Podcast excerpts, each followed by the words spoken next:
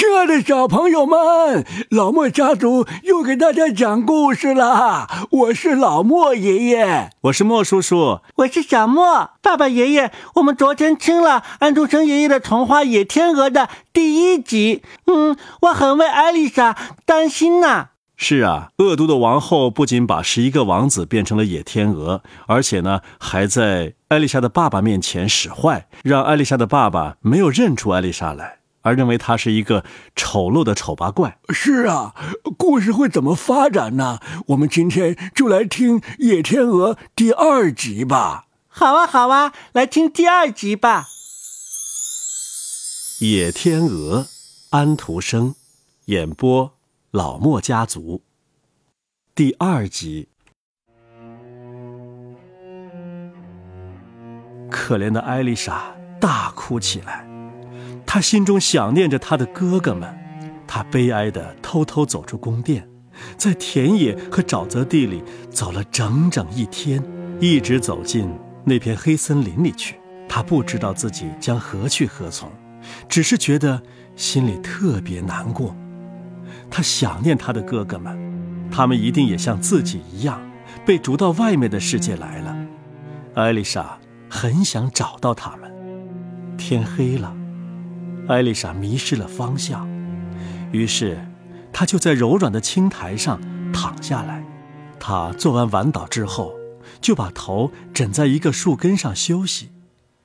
周围非常静寂，空气十分清新。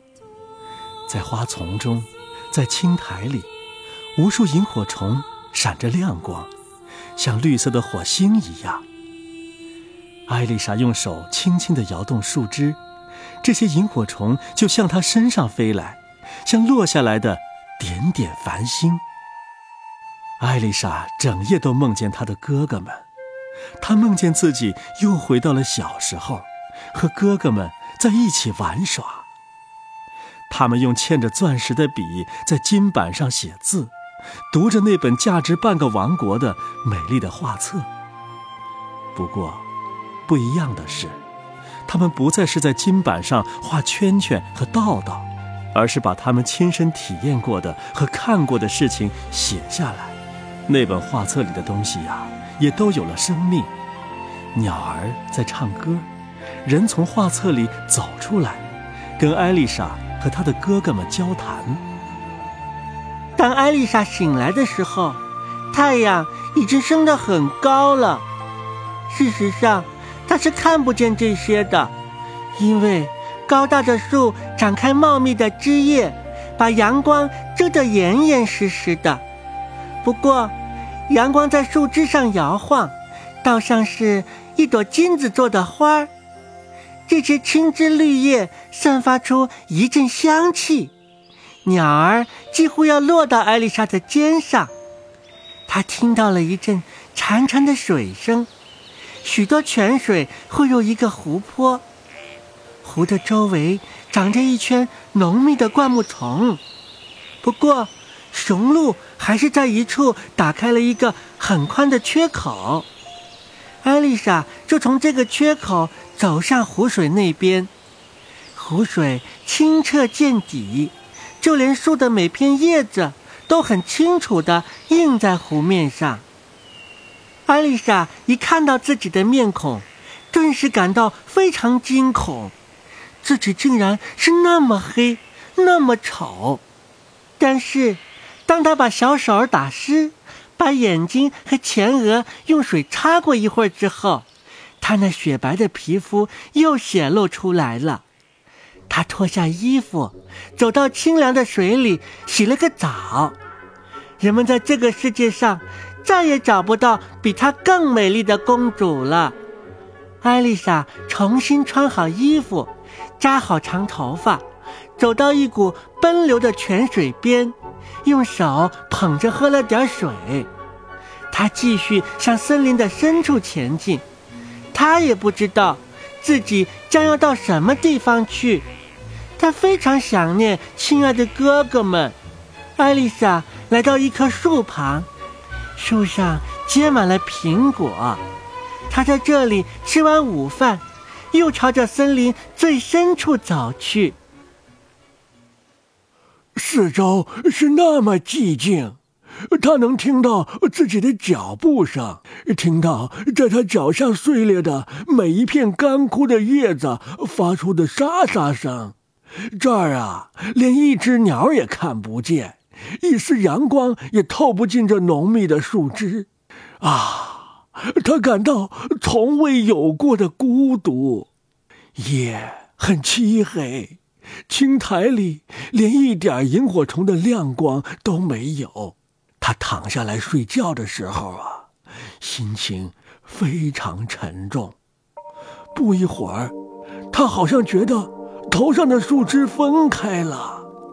我们的上帝正在以温柔的眼神凝视着他。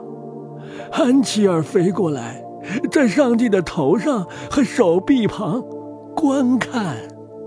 早晨醒来呀，艾丽莎不知道自己是在做梦，还是真正看见了天使。艾丽莎继续向森林深处走去，没走多远，她遇到一个提着一篮子浆果的老婆婆。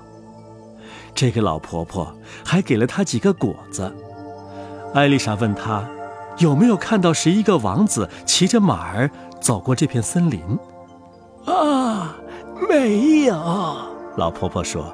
但是啊，昨天我看到有十一只带着金冠的天鹅从附近的河里游过去了。老婆婆领着艾丽莎向前走了一段路，走上一个山坡，在这山坡的脚下有一条蜿蜒的小河，生长在两岸的树木。把长满绿叶的长树枝伸过去，彼此交叉着。有些树的树根从土里钻出来，一直伸到水面上。艾丽莎谢过老婆婆，然后就沿着河向前走，一直走到这条河流的入海口。艾丽莎的面前是一个美丽的大海，但是海上却看不到一只船。她怎样才能继续前进呢？他看着海滩上那些数不尽的小石子儿，海水已经把它们洗圆了。玻璃、铁皮、石块，所有冲到这儿来的东西，都被海水磨出了新的面貌。它们显得比他细嫩的手还要柔和。艾丽莎想：“嗯，水在不停地流动，再坚硬的东西也被它打磨成柔和的东西了。”我也应该有这样坚持不懈、不知疲倦的精神。哦，清亮的流动的水波，多谢您的教诲。我的心告诉我，有一天您会引导我找到我亲爱的哥哥的。在海浪卷起的海草上，有十一根白色的天鹅羽毛。艾丽莎拾起它们，扎成一束。它们上面还带有水滴，究竟是露珠？还是眼泪，谁也说不清。海岸是孤寂的，但是不管它变得怎样安静，海滨一带还是有流水的声音。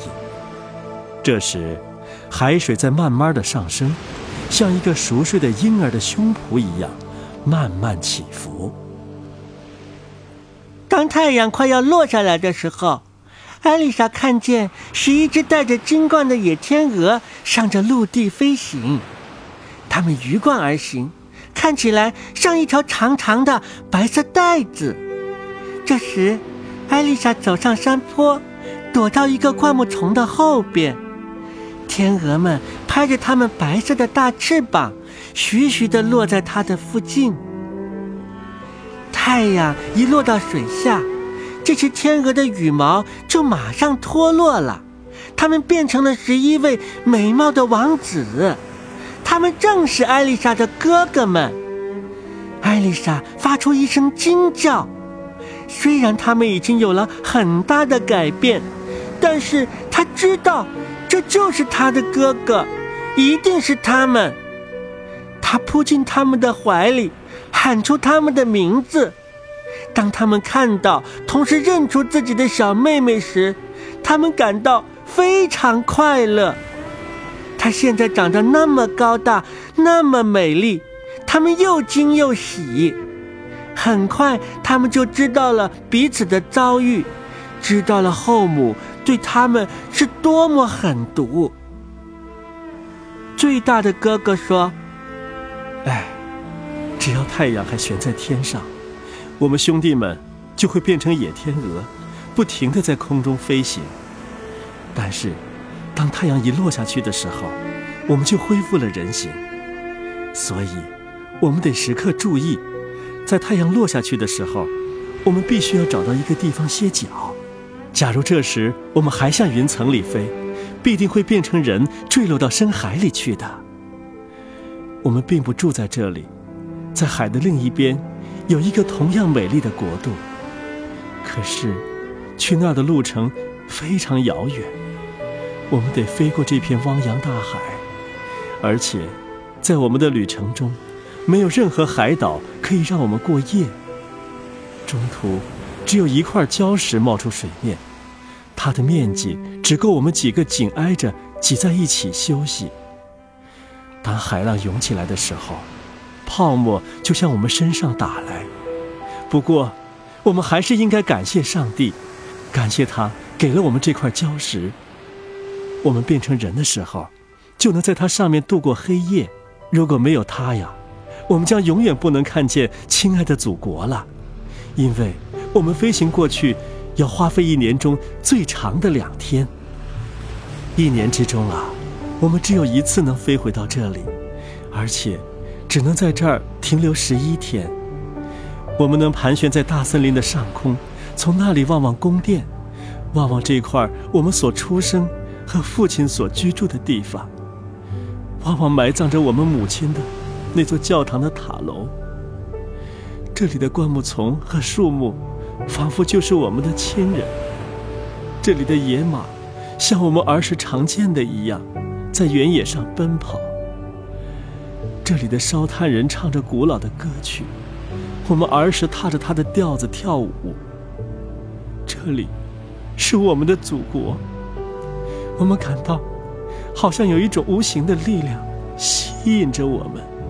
让我们在这里找到了你，亲爱的小妹妹。我们还能在这儿停留两天，之后就得飞过大海，到那个美丽的国度里去。可是，那里却不是我们的祖国。我们既没有大船，也没有小舟，怎么把你带过去呢？那，我怎样才能救你们呢？妹妹问道。他们差不多谈了一整夜的话，至少睡了一会儿。艾丽莎醒来后，听到她头上响起一阵天鹅的拍翅声，哥哥们又变了样子。他们绕成一圈，在天空中盘旋，然后飞向遥远的地方。但是，他们当中那只最年轻的掉队了。他把头藏在艾丽莎的怀里，他抚摸着她那白色的翅膀，他们整天偎在一起。黄昏时分呐，其他的天鹅又都飞回来了。日落之后，它们又恢复了人的模样。明天我们就要离开这儿了，有整整一年的时间，不能再回到这里来。但是我们不能就这么抛下你啊！你有勇气跟我们一起去吗？我们的手臂有足够的力气抱着你飞过森林，我们的翅膀有足够的力气共同背着你越过大海。好的，我跟你们一起走吧。艾丽莎说：“他们忙了一整夜，用柔软的柳树皮和坚韧的芦苇织成了一张又大又结实的网。艾丽莎可以躺在网上，当太阳升起来的时候啊。”他的哥哥们又变成了野天鹅，只见他们一起用嘴衔起这张网，向高高的云端飞去。阳光照耀着艾丽莎美丽的脸庞，可是她躺在网上还没有醒来。那只最小的天鹅飞到了她的头顶上，用它宽阔的翅膀来为她挡住刺眼的阳光。他还为艾丽莎采来一根结着美丽的熟浆果的枝条，和一束有甜味的草根。